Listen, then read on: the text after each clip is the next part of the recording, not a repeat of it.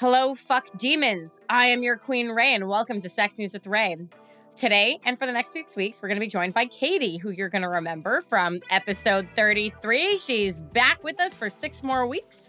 Katie is a sex educator in Sacramento, California, and we're excited to have her here.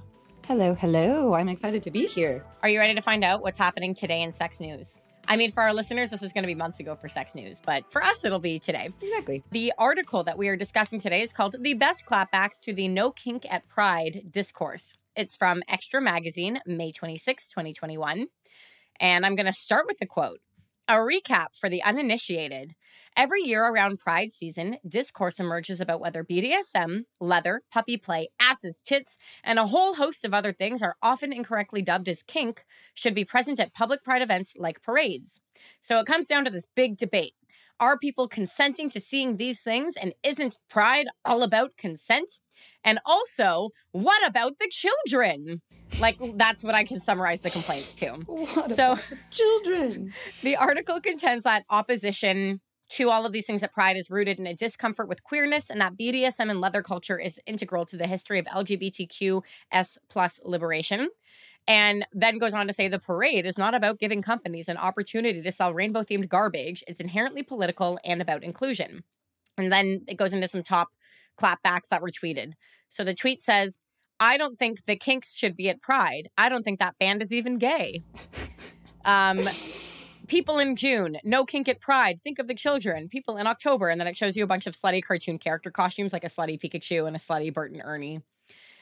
Which, by the way, is kind of a false comparison, but okay.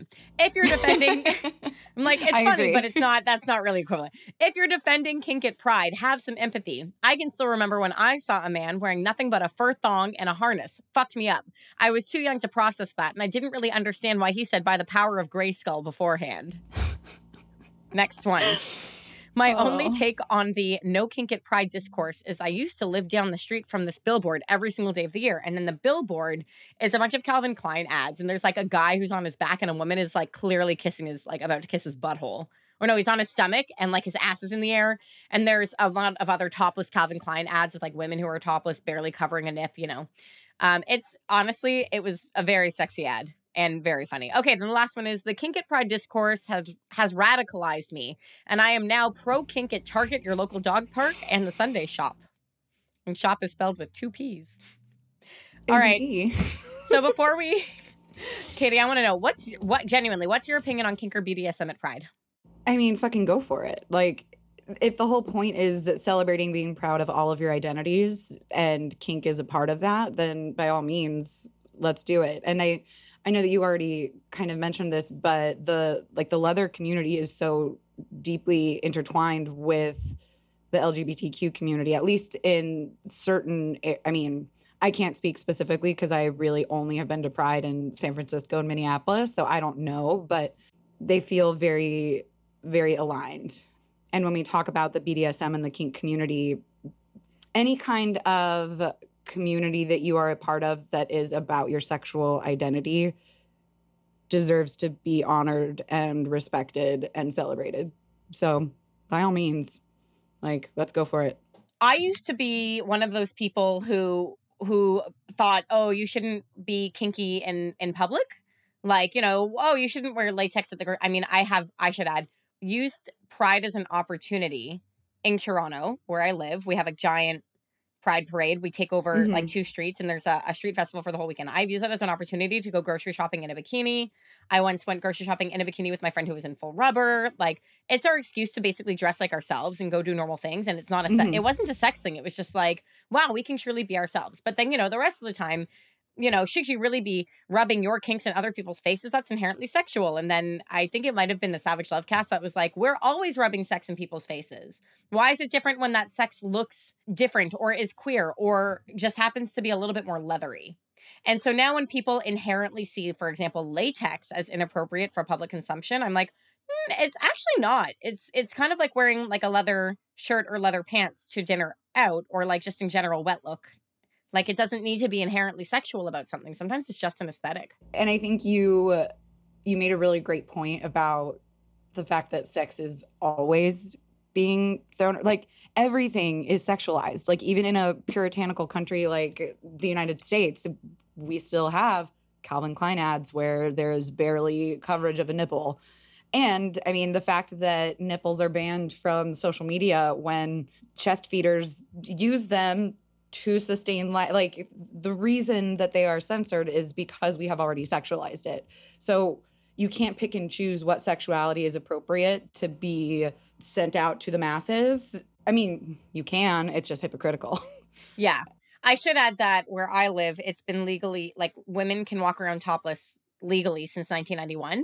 Social conventions have maybe prevented people from doing it, but I have noticed on the beach this summer and last summer, I'm seeing more and more women going topless on the beach here because we are aware of our rights, and the pandemic has made people say, fuck it, I don't care anymore. It's all the places that you could have tan topless that were more comfortable don't exist, like Oasis, closed. So a lot of things like, oh, should boobs be out at Pride? Why not? If gay men can dress in like a Speedo, and that's fine because it's celebrating their identity and their sexuality, why can't women be topless when it's not even about that? In fact, the Gay Pride Parade is a place where women typically feel safe to be topless. Well, and I think that there's, you've touched on one key argument that I think is still pretty heated and is a valid question. And also, here we are. And it's like, why are straight people allowed to be at Pride celebrating? Like, we're not celebrating your straightness. We're celebrating our queerness. And I personally feel like as long as folks are respectful and kind and are coming with an open heart, like, great, let's let everybody everywhere. But, you know, so there is a certain level of, well, why do straight people feel the need to show up at Pride and be dressed in whatever they want? Like, as a straight person who does that at Pride, I have a few reasons as to why we do that, which is, oh yeah, absolutely. Yeah, which I would love to illuminate for our listeners, which is, one, if you're going to be an ally, you show up to the protests and you show up to the celebrations. Yep. Yeah. That it's both. And Pride is simultaneously both. Mm-hmm. A protest and a celebration. Yeah. The other thing that I want to add is that we forget that statistically, the majority of people in the world are not queer based off of how they self-identify. We all know that sexuality is a spectrum. A lot of people are probably more queer than they themselves are comfortable admitting or recognizing. But that being, let's set that aside. The majority of the people are self-identifying as not queer, which means that the majority of our policymakers are straight, which means that the majority of the people who are like, it's disgusting to say, you know, that legalized gay marriage, they allowed it to happen. Like, no, but laws did need to be changed. And those laws were changed by straight people who wanted to be more inclusive and wanted to recognize the validity of the love of different kinds of people, including queer people, including people who are maybe non-monogamous. We're not there yet in society. But, you know, including people who want to wear leather. Yeah. So I think, you know, why are straight people at Pride? Because there's space for everyone everywhere. I don't have another way of saying that. And honestly, like, you know, the bars, they're going to take your money, whether you're gay or straight. It's capitalism. I'm going to keep throwing these hot takes out there. Yeah. I was making my Target drive-up order today, and it tried to sell me on, like, buying a bunch of rainbow crap. And I was like, Target, please show me what you're doing with the money that you're generating from this rainbow crap. Like, what are you doing to make life easier for queer people? Are you offering the same rights to same-sex couples as you do to hetero couples? Are you allowing folks who are in domestic partnerships but not married the same rights? Like, what? Show me where in your company policies you have actual rights for people who are not straight. We don't have Target here anymore. They came for a little bit and then they left, and it's so sad. But yes, I agree. We have that same issue, but with banks. We have this really big bank company that has all these big rainbow flags, and they sponsor so much stuff at Pride. And they actually, with no warning, apparently just decided that they didn't want to be Oasis Aqua Lounge Bank anymore because of what we do, because of the sex stuff. Yeah. So it's a pick little bit... Pick and choose what we're sexualizing. Here's before we talk a bit more about BDSM specifically, because that's why we're here today. Yeah. But one of the things that I love about the Toronto Pride Festival is that all of these small local artists will set up kiosks and you can buy from local designers and local artists who are making queer art and queer things. So instead of me going and buying rainbow stuff from these big corporations, I'll typically buy something that's handmade by someone who rented a booth. Some of my best art that is on my walls I bought at Pride, like my favorite lesbian line art is from, bought it at Pride. Bought my husband a pirate shirt to wear with his kilt at Pride from the kilt store that sets up, because it turns out that, you know, because of all the people who are into BDSM and queer people, there's a kilt store and they make a killing. I was just going to say, I was like, because kilts are queer. Yeah, apparently. Yeah. Who, you know. So I love Pride. And I also love that there is an intersection between BDSM and queer identity.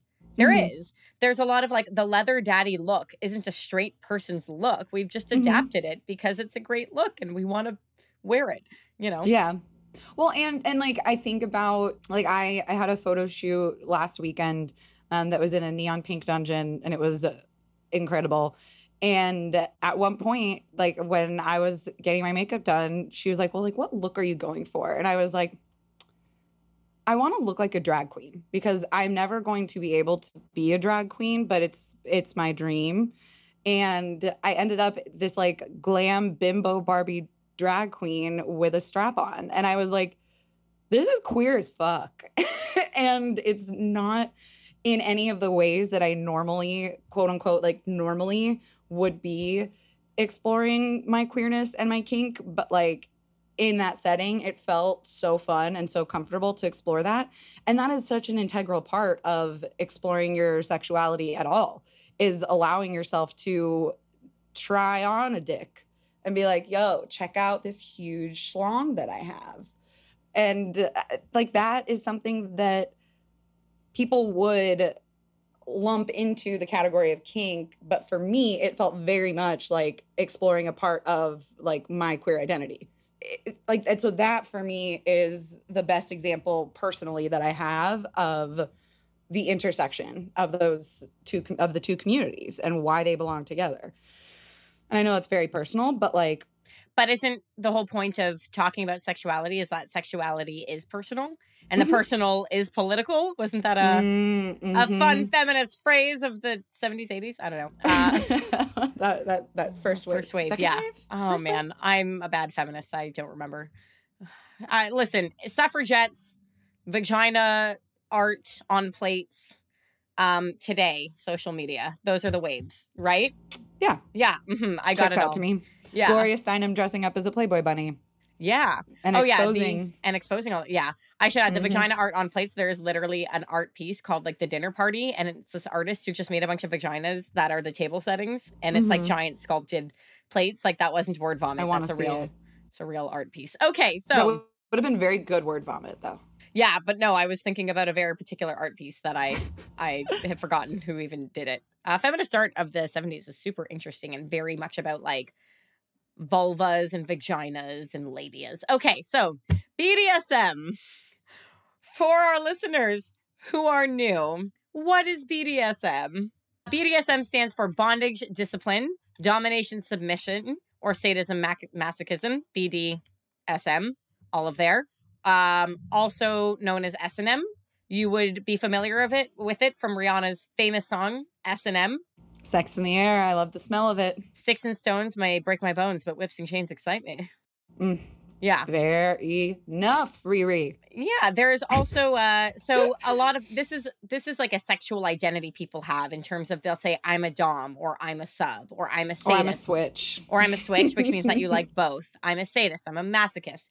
It is a relationship dynamic, not necessarily a romantic relationship dynamic. It could be just a purely sexual relationship dynamic. It could be a dynamic you have with your boss. If that's the case, you might want to go to therapy or find a different job. It doesn't all turn into secretary for everybody.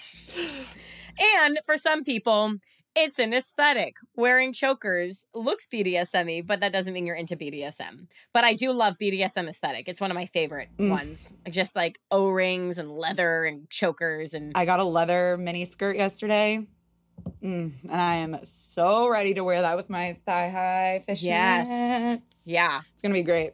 I think it's very interesting. I mean, I wear a lot of latex. It is very interesting how, based off of what I wear on my social media, people either assume I am a dom or a sub. Like, they don't just assume I'm someone who wears latex on social media. They're like, well, you're definitely a dom or you're definitely a sub. And then they, like, open up these interactions with me as if I'm their dom or as if I'm their sub, which is so lacking in consent in so many ways. Let's talk about men and our DMs. Oh yeah, let's do that for a second. I have so many articles about that, but what I will say is do not open and assume that we are in a relationship of any kind and that I'm your dom or your sub, because that's gross. Stop it. And stop asking personal questions of strangers on the fucking internet. Like, just because you get to see my tits doesn't mean you get to ask me what I studied in grad school. Like, maybe I don't want to talk to you about that. Also, do you feel like there's a part of them that wants to act like you're better because you went to grad school? Like, oh, what did you study? Like, let's have an emotional connection here because I need that to feel like you're my girlfriend in order to make this feel okay. Well, I think it's way more that than it is about, like, me being smart and not like all the other sex workers on the internet. I think it's way more of, I want to know the true you. And I'm like, oh, you see the true me all the time. This is You're looking at all there is of me. I did have one of my OnlyFans subscribers, Niall. You're great. Thanks very much for subscribing. He's wonderful. I was having a really bad week once where I was just like, why do I do anything? Why do I make content? Why do I do anything ever at all? Is it even worth having to deal with the DM? And then he was like, I love your content. I love that you have all of these sides to you and we get to see all of it. And it's just really fun to get to know you and talk about sex with you and all these different ways and, on OnlyFans and through your podcast. And I was like, oh, Niall, you've just rejuvenated me. Here, free nude Niall. For you. Like, yeah, right? Like, Niall, subscribe to my OnlyFans. We'll advertise that at the end. No, he's honestly those are the kinds of interactions that I'm like, thank you for appreciating everything I do. Yeah. Yeah. So sometimes men in your DMs are like shitty, and sometimes men in your DMs are like, oh, you actually appreciate the content, not just my butthole. Yeah. That's all I ever get to answer. Not only that, but like, you aren't sliding into my DMs to try to get something out of me for free. Mm-hmm. Like, you understand and respect the boundary in this relationship and what that looks like. I mean, that's something in every single line of work. It's having the boundaries between work relationships and private and personal relationships. And the interesting thing about sex work of all kinds is that power is in the hands. It's in your hands. And also it is... there is a lot of pressure to cross that boundary all the time. There's this assumption that because you have made X, Y, and Z choice, all of a sudden somebody has a right to whatever they want from you. But with all of that being said, I was going to transition us back to talking about latex. We can, but I have one last thought before we talk about, which is, I also think that there's this assumption that sex is intimacy. Ooh, yeah. Like, sex is always intimacy, and we have this intimate connection because I've seen parts of you that are normally covered up. And that's not intimacy. That's just body parts or sex. Yeah. And I think sex and intimacy can come together. And there are people who will say, like, oh, well, we were intimate together. But there are some people that you are having sex with and you're not being intimate at all. Oh, yeah. You can have intimacy and BDSM. And not be having sex. Yes, exactly. Having zero penetration, and there's still a level of intimacy there that you don't experience with anyone else. Well, you have to have such a high level of trust in order to engage in these very risky behavior. Not risky behaviors. Like, there is a risk of harm in some of the acts that you're doing, and you are putting yourself in a position where you could be harmed. And so there needs to be a lot of conversations leading up to it and a lot of trust building before that point. Yeah. And I think that there is, I guess, one of the downsides to BDSM becoming more of a part of the mainstream conversation. Like, because it is becoming normalized, it's not entirely normalized yet, and it's still stigmatized. However, it is becoming something that I think people treat very casually at times. And it's not a casual thing. No, it isn't. And I think that what makes it difficult is when you talk about gatekeeping in communities, like, you don't want to be the person that's like, oh, I don't think you realize actually how much goes into a kink relationship.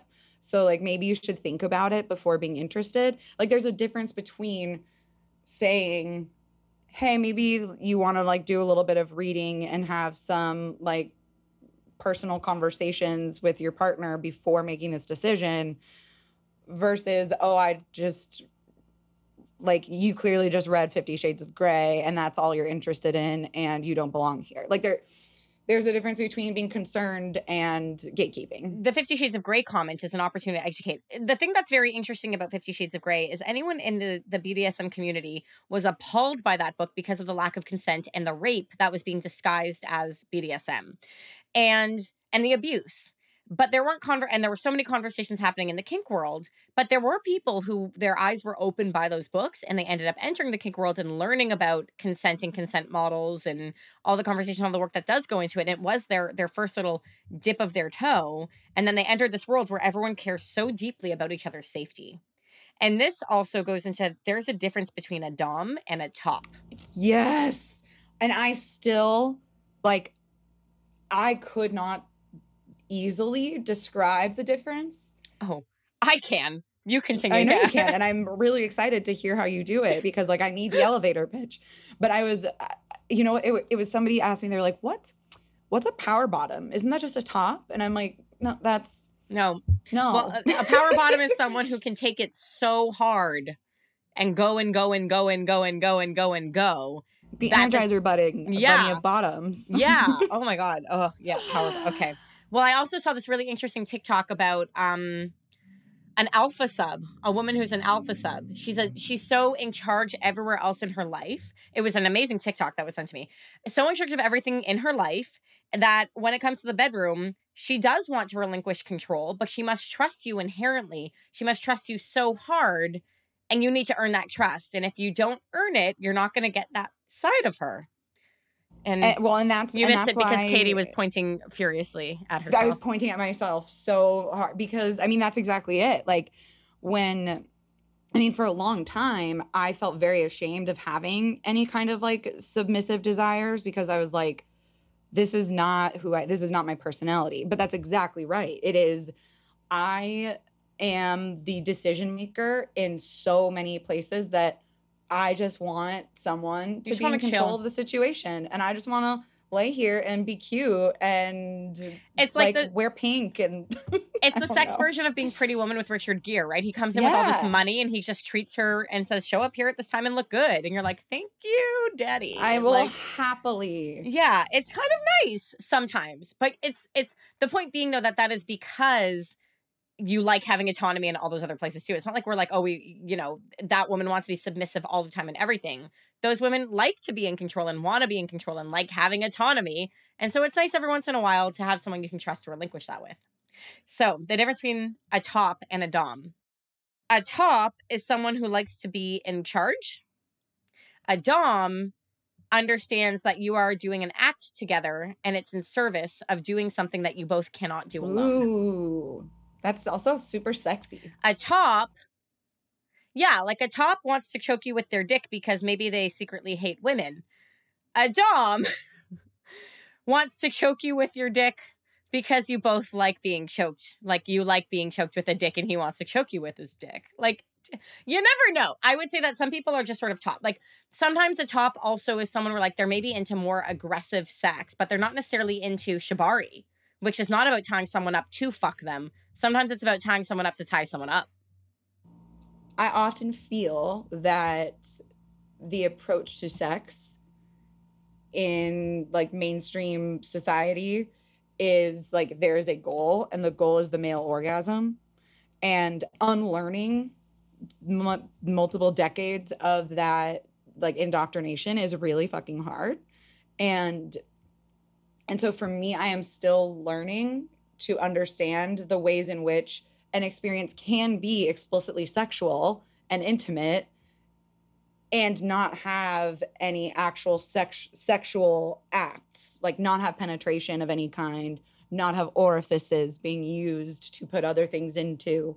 Like, that was a weird way to phrase that. Well, hi, Mom. I'm going to tell a personal story. I found out my mom does listen to every episode and she, oh God, hi, Mom. I'm really into like biting like biting people and being bitten. Mm-hmm. Mm-hmm. And like, I have been like fully dressed in a scenario where this one guy was like biting my shoulder in public. And it was like, you were so about to come good. Right there. Felt like it for a minute. It was like it was great. And there was no penetration. There was nothing else going on, but it was an incredibly sensual experience. Mm-hmm. And it wasn't going anywhere in that moment. We weren't going to fuck in the middle of we were literally like surrounded by people, and it was like a bar in Germany, and my friend was there. Sorry, Maya, that you had to sit through that. But she was like right beside me, and I'm like, this is not weird for me at all. So, because I was enjoying myself too much, but that was it. Like, it wasn't about penetration. Yeah, sometimes when you enjoy yourself too much, you don't care if people are watching. Well, and what I was... and that is a big factor in arousal. Like, when you talk about foreplay, like, especially for people with clitorises, like, being eaten out is not foreplay. Like that, like that is the sex. That is the sex for many people. And like, that's not foreplay.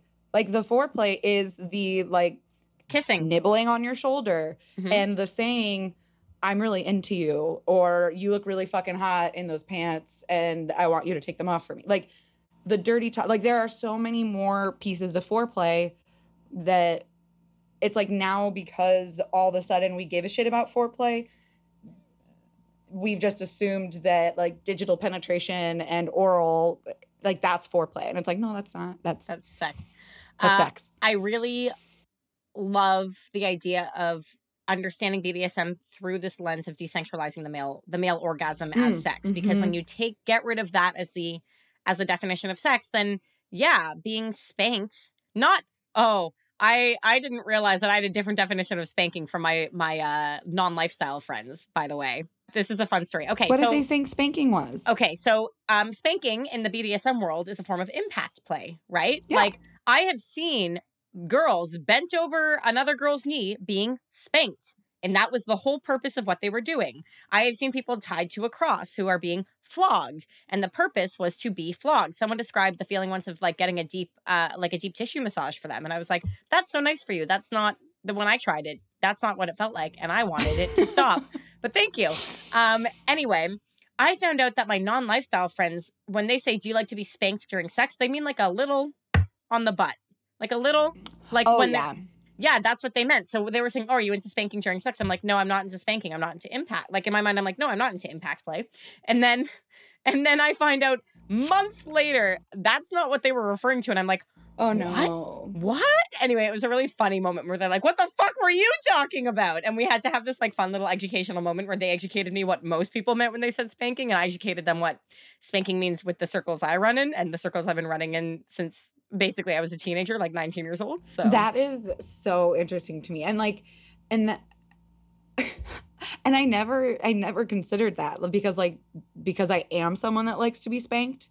Like, the number of times that I have had a sexual partner like spank me, and I'm like, that's it. Like, can't, like, harder, please. But then I was young, and so like, I don't know what I was doing, and now I understand how to ask for what I want. But like, now you say harder. I also should give a disclaimer to my family to not listen to this. Though I will say, when I outed myself to my mom as being poly, she was like, "Well, you guys have only been married for like 2 months. How do you even know that you're not sexually compatible?" And I was like, well, it's not about sexual incompatibility. And I like said all this other stuff, but in my head, I just wanted to be like, well, because he doesn't want to tie me up, Mom. Maybe you should have. There's a part of me that thinks that if I had, that it would have taken less time for her to accept it. My mom and I have this agreement where sometimes she'll ask me a question, a personal question, and I will look her dead in the eye and say, Mom, do you really want to know the answer to that? And she'll think about it. And then say, no, I don't. And then we move on. Or sometimes she'll say, yes, I do. And that's how I taught my mom about butt plugs. So. Yes. Also, I'm going to open this food that Navar just brought me to see what it is. So it's going to make noise. So, is it a burrito? Dave, I don't know. Okay, Dave, we're going to edit out these noises. It's garlic bread. Never mind. We're not going to edit out the garlic bread. Take a nice... You want the garlic bread. Can you describe the sensual experience of eating this garlic bread for me? I can. She's licking it slowly. She's smelling it. The garlic smells so good because it's been really nicely roasted. She's taking a slow, full bite of the garlic bread. And it's focaccia, so it's really very sumptuous. Ooh. Very moist. Well, this has been so far a fun time together. I feel like our episodes tend to go a bit all over the place, but that's fine. Yeah, that's good. Dave hates us. Okay, well, so we've talked a little bit about BDSM acts, so let's go into it. So we've talked about latex, which is an aesthetic, but not necessarily BDSM. It's like more latex I would put more in the kink category, like an object that you are into, like feet are a kink. That makes sense. Yeah. Yeah. But BDSM tends to, I think, refer very much to relationship dynamics and the acts you are doing. And actions, yeah. Yeah. So, for example, getting into a vac bed and having your partner play with you is a kinky BDSM thing, but just wearing... What's a vac bed? Oh, yeah, thank you. A latex vacuum suck bed. So it's two pieces of latex and you basically crawl in and then you suck out all of the air and you feel completely encased. I've never done this, but I see, Katie, you're interested now. Look up vac beds. No, that sounds terrifying. Oh, okay. Some people are really into the feeling. I am certain that feels fucking fantastic. The thought of that just scares me because I'm claustrophobic. I love to have sex in small spaces, so maybe I should try a back bed. But yes, and report back, please. Wide open spaces, I'm like, ugh, this is so... I hate when I go into a bathroom and it's a large open-aired bathroom. I'm like, what if I need more toilet paper? If it's across the room, I'm fucked. So, like, I also like small bathrooms where you can reach everything from the toilet, including the door. Oh, my gosh. We are such different people, we already knew. I would like a regular-sized shower, though. That would be nice. Fair. I would not... my shower is me-sized, and I'm not a large person. No. So, yeah. So kink is more about the aesthetic and the object and, like, the idea. I think it's more about like it's devoid of the relationship aspect of it versus I think BDSM is about the interplayer dynamic between two people, a dom, a sub, or a switch and whoever they're with. Maybe. I mean, some people might disagree, but I think that's an easier way of like BDSM has an aesthetic associated with it because when you've got a sub who's wearing a collar and you're leading them around on a leash, like that's an aesthetic that says those things. Or like, you know, there's like those leather bunny masks because of Eyes Wide Shut or like pony play shit. Anyway, there's a lot of acts you can do in the context of BDSM. And it's just sometimes very hard to do those things safely on your own. Yes. And that is the beauty of dungeons. Yeah. We love a dungeon. And trained doms, not just tops who are just fucking around. And that is something that listeners... If any of you are pro-doms and you are looking for a mentee, your girl is interested. So hit me up on Instagram or Twitter. Well, speaking of that, should we take a moment to just talk about dom women and submissive men for this? We're going to do a few episodes on BDSM. This is sort of our just general introduction. But I think today, maybe let's talk about dom women with submissive men. And when we say women, we are being inclusive of all women and all people who identify as women. When we say men, we are talking about all men and all people who identify as men. Hell yeah. And it's so interesting because it took me starting to get my certification in sex education, actually, for me to like really begin to understand the different types of relationship dynamics between dom women and submissive men. Like that there's sissification, there is like I already knew about like pet play and age play and those kinds of things, but like the idea of like feminization and chastity play and all these different forms that relationship can take. And it's just the possibilities are endless. So just to give some definitions, sissification is very much about, as you said, feminization or the idea of a man doing things that are typically associated with more feminine or even girlish things, like girly things like wearing frills or playing with dolls. Cleaning, like playing with toys. Like very much little girl things, not necessarily adult women things, like not CEO in a pantsuit with a skirt. I don't know. Pet play is when people... act like a dog, and maybe they're puppies with other puppies, and they'll dress up and act in this animalistic way, or they'll have an owner who leads them around on a leash, and they have masks that make them look like a dog. That's pet play. Age play is when there's someone who is or older with someone who maybe is potentially a lot younger, or that person is acting a lot younger. Usually it's acting. Younger. Like, this could be a 40-year-old man who is acting like a 5-year-old boy. Yes. And there is a sexual component to that as well. Although that one, I've met people who are very much into, like, big little stuff. And my friend was saying that when she's a little, she doesn't have sex when she's in little space. She just wants to be taken care of by her dom. Yeah. So I feel like age play is something that I might just set aside, because I think that one is so complex, and I don't it's super complex, and also I think very stigmatized. Yes. But also could potentially be triggering to people. So I don't want to get into that one too much right now.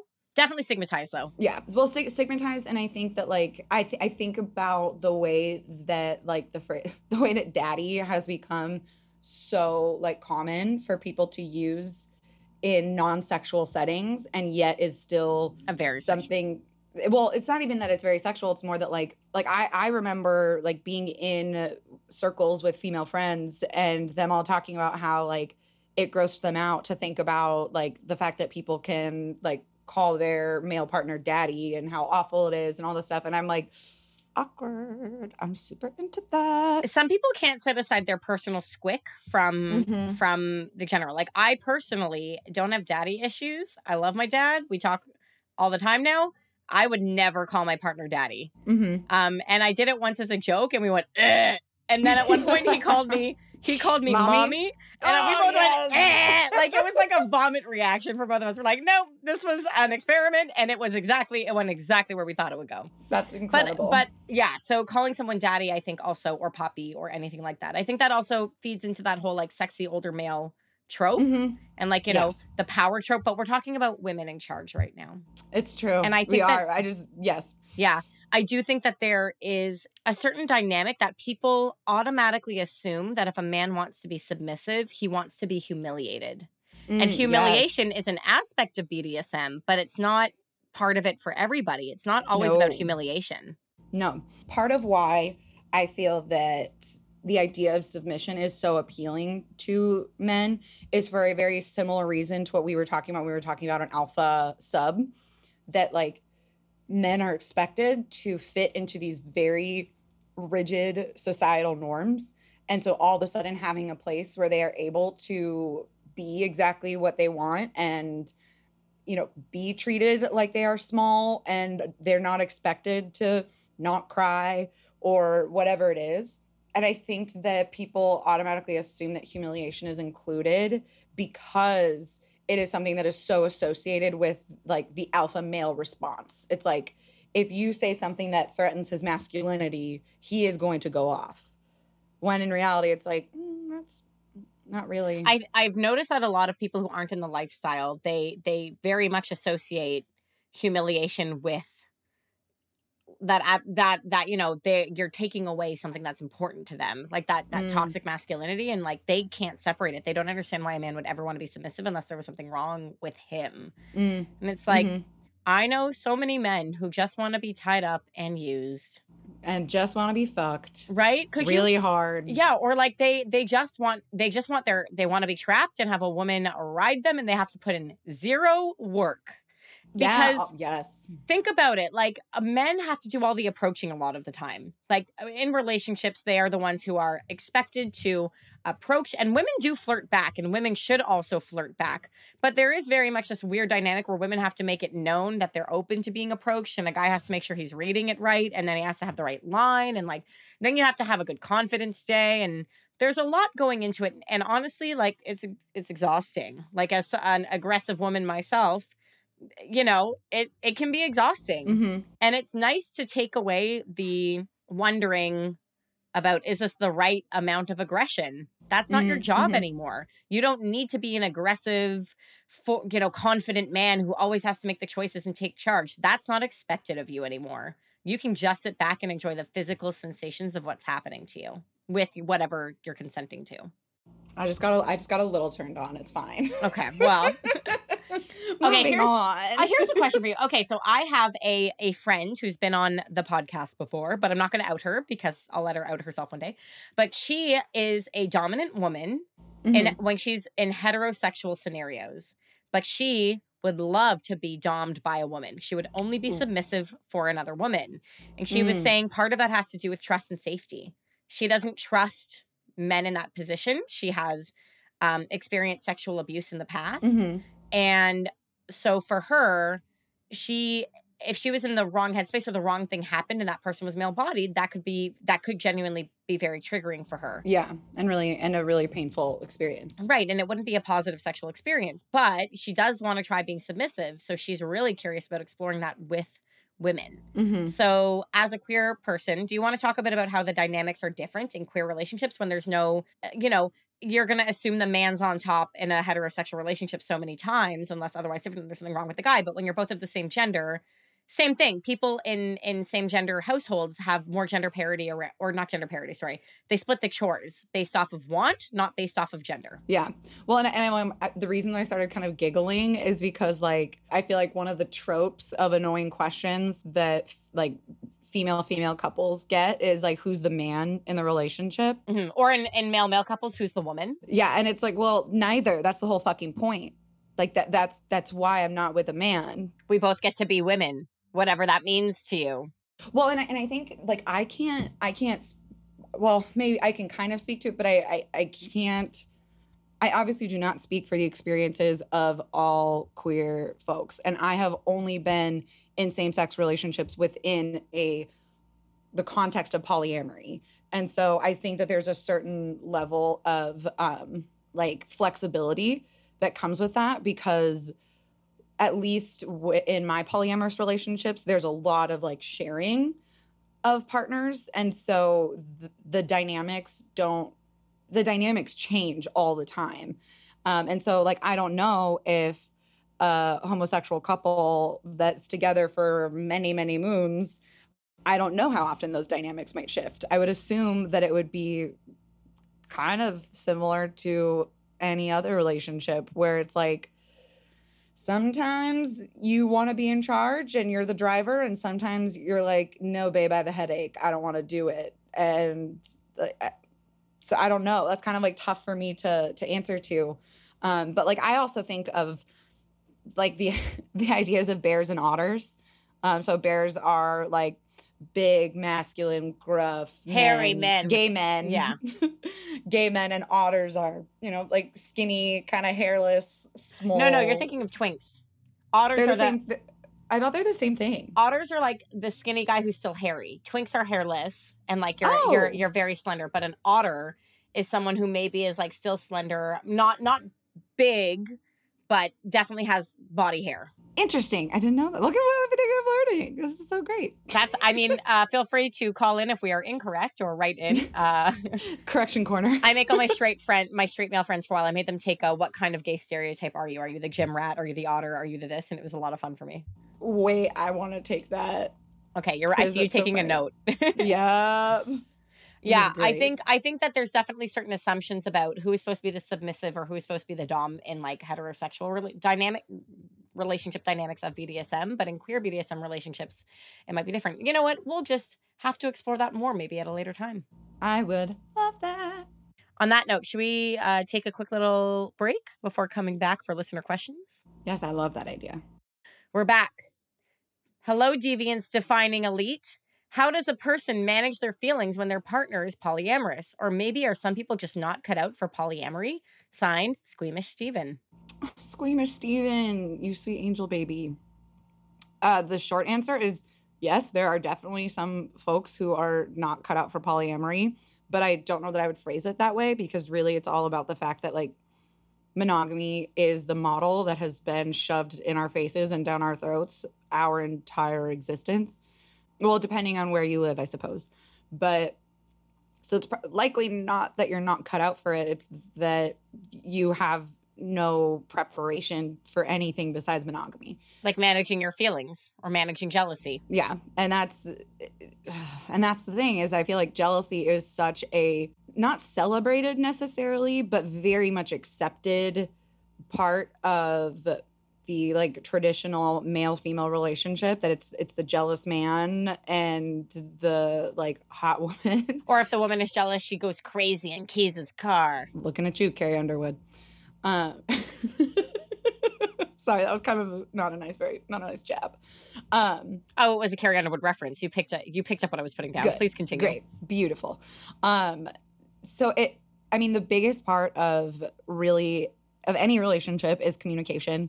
And so if you and your partner are deciding to start a polyamorous journey together, it's about establishing what that comfort zone is and having really regular check-ins. However, from the phrasing of this question, it feels as if this person is starting a new relationship with someone who is historically poly. And I think that is super, super hard. And there's a stereotype. It's cowgirls and cowboys, and they're people who date someone who is non-monogamous or polyamorous with the intention of like roping them into monogamy. And it's not cute because it super happens all the time. I'm going to be the one that makes them settle down because that's the trope we're taught in rom-coms. There's a difference between a fuckboy and a poly person, and there are polyamorous fuckboys, but there's also polyamorous people who are not fuckboys. Dude, this is, and we, like, spoiler alert, we're going to talk about this in a later episode, but, like, there are plenty of people who are non-monogamous specifically because they don't want to do the amount of work and growth and develop the level of self-awareness that it takes to have a healthy relationship. And so they're like, well, I'll just be non-monogamous and fuck whoever I want to all the time and not have consideration for other people's feelings. But polyamory is not that. Like, polyamory is very much an identity and a lifestyle, and it's about constant communication and the acceptance that everybody has needs that can be only met by other people, and no one person can satisfy all of those needs, and that's okay. So maybe we could talk about certain management tools or tips or techniques people could try to explore to see if they are cut out for polyamory or not. One thing I would keep in mind is that jealousy is a feeling, and jealousy is an okay feeling to have. How you act on that feeling determines if it's a healthy relationship or not. We can all feel jealous. A lot of people think that jealousy and compersion is when you feel happy that your partner is happy. They think they're like two sides of the same coin, but you know, there's a lot of advice saying that if you are a naturally jealous person, don't aim for compersion, aim for neutrality. Mm-hmm. You don't need to be thrilled that your partner is seeing other people, but you can be like, oh, cool, neutral. Like, you're not always going to get compersion out of it. But I would say that if you're having jealous feelings, you can express that saying, I am feeling jealousy. Maybe try and find out, why are you feeling jealous? Is it because you believe this person owes you all of them? Is it because you feel like you have a need? You feel like you're not enough, which, spoiler alert, you're not. Is it that no one is enough for any one person? That's why we have friendships and community ties. But is it that you're afraid that this new person is going to replace you? Like, or will we be the better version? Sometimes I get friendship jealousy. I'm like, oh no, I can't introduce my friend to this person. They're going to like them so much more than me. Dude, yes, all the time. Well, and there have been times where I've been like, well, I met this really dope woman, but like, I don't want to introduce them to my partner because I know that they're going to vibe super hard and I don't want them to date because then I don't get to date them. Poly problems. And then I remember, oh, we're poly. We can all date. And also, relationships ebb and flow. And that is one of the pieces, like, that is probably, like, most instrumental thing that I have learned from being polyamorous is the idea of the ebb and flow of a relationship doesn't have to mean that relationship is failing or bad or, like, anything other than just, you guys don't need each other as much right now as you once did, and that's okay. And you're going to need each other again later one day. Exactly, because it's all a cycle and it all comes through. So I think when you say manage their feelings, we're making the assumption that it's jealousy, because I think that is a very, like, probably the most common question. If you're feeling overwhelmed with compersion, I don't think they were going to ask if they're not cut out for polyamory. Fair, I guess. But I think overwhelmed is a very reasonable feeling to have also, of like very overwhelmed by this new concept, the fact that your partner has all these other partners, like That's a lot of people. It's a lot to navigate. There's a lot of different vibes that are created with different groups of people. And so I think it really does come down to self-awareness and communication and being able to accept like where your shortcomings are and be graceful with other people's and your own. There's also a time to express your feelings and there's a time not to. If your partner is about to go out on the date, you don't say, I'm feeling really upset about this right now, because then they're not going to enjoy the date and you're ruining their experience. You're sabotaging it on purpose. Mm-hmm. You can say, I'm having a moment of insecurity. Do you mind taking a moment to just be with me before you go on your date? Yeah, just a moment before you go on your date. And then make plans with your friends. Harder in a pandemic, but like call a friend, go on a walk. Don't sit there home alone bored while your partner is having potentially a really fun time. Do something that's fun for you so you don't feel like you're missing out in any way. That would be another potential option. Absolutely. And at least for me, I find that the more that I know about this person and the more involved I am, the more excited I am for my partner. And so I think like that's also a really great way to overcome that is it is easier to be unafraid when something is no longer an unknown. Like the known is less scary than the unknown. And I know that might be helpful too. Some people have don't ask, don't tell dynamics because that's what they need. When they know, it's just all they can think about. They don't care as long as they don't know. And then there's other people who are the opposite, who are, I need to know everything because not knowing makes me jealous and fear of the unknown. I fill in the blanks with the worst possible scenario. Yeah. And sometimes, honestly, the reality is not. It's never as bad as you think. Yeah.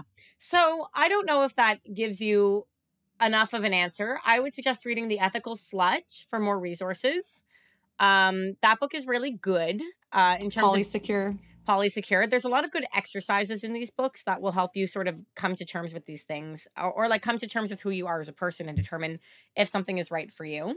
There's a lot of really great theories of attachment and attachment research and how that, like how when you attach to parents affects your relationships as adults that's happening right now. So there's definitely a lot of research on this that have better therapeutic exercises from real therapy professionals that you could look into. I would just Google polyamory books for beginners and that'll probably get you started. Good luck, squeamish Steven. Yeah. Join the Deviants to Finding a Lead by following us at Sections with Ray on Facebook, Instagram, and Twitter. It's all the same shit reposted in three spaces. You can pick one. Submit a listener question through sharewithray.com/podcast or email sexnewswithray@gmail.com. Or once again, DM me at WifeBayRay. Yes, they're open. Don't abuse it. I will ignore you if you open with hi. I will ignore you if you try and video call me without warning. I understand that sometimes we fuck up with that button because of that new Instagram update, but like, calm down, dudes. Follow me at WifeBayRay on Instagram, Twitter, and TikTok, Razor Latex on Instagram and OnlyFans. This podcast is engineered and produced by Dave Meisner and is hosted at sexnewswithray.podbean.com. The theme music is by Blank'n and Brilliant. Special thank you to Blue Microphones for our Yetis. And photography for our logo is by Dolly Shots Photography. Shout out to Dolly Shots Photography, who also just launched a new clothing line. It's super cute. It's very size inclusive, and they've got really cute strawberry and watermelon themed pieces that are very burlesque vintage inspired. So I know this is coming out probably months from now, to be quite honest, by the time we get around to editing it, but her shit's super cute. That is all. We'll see you next time.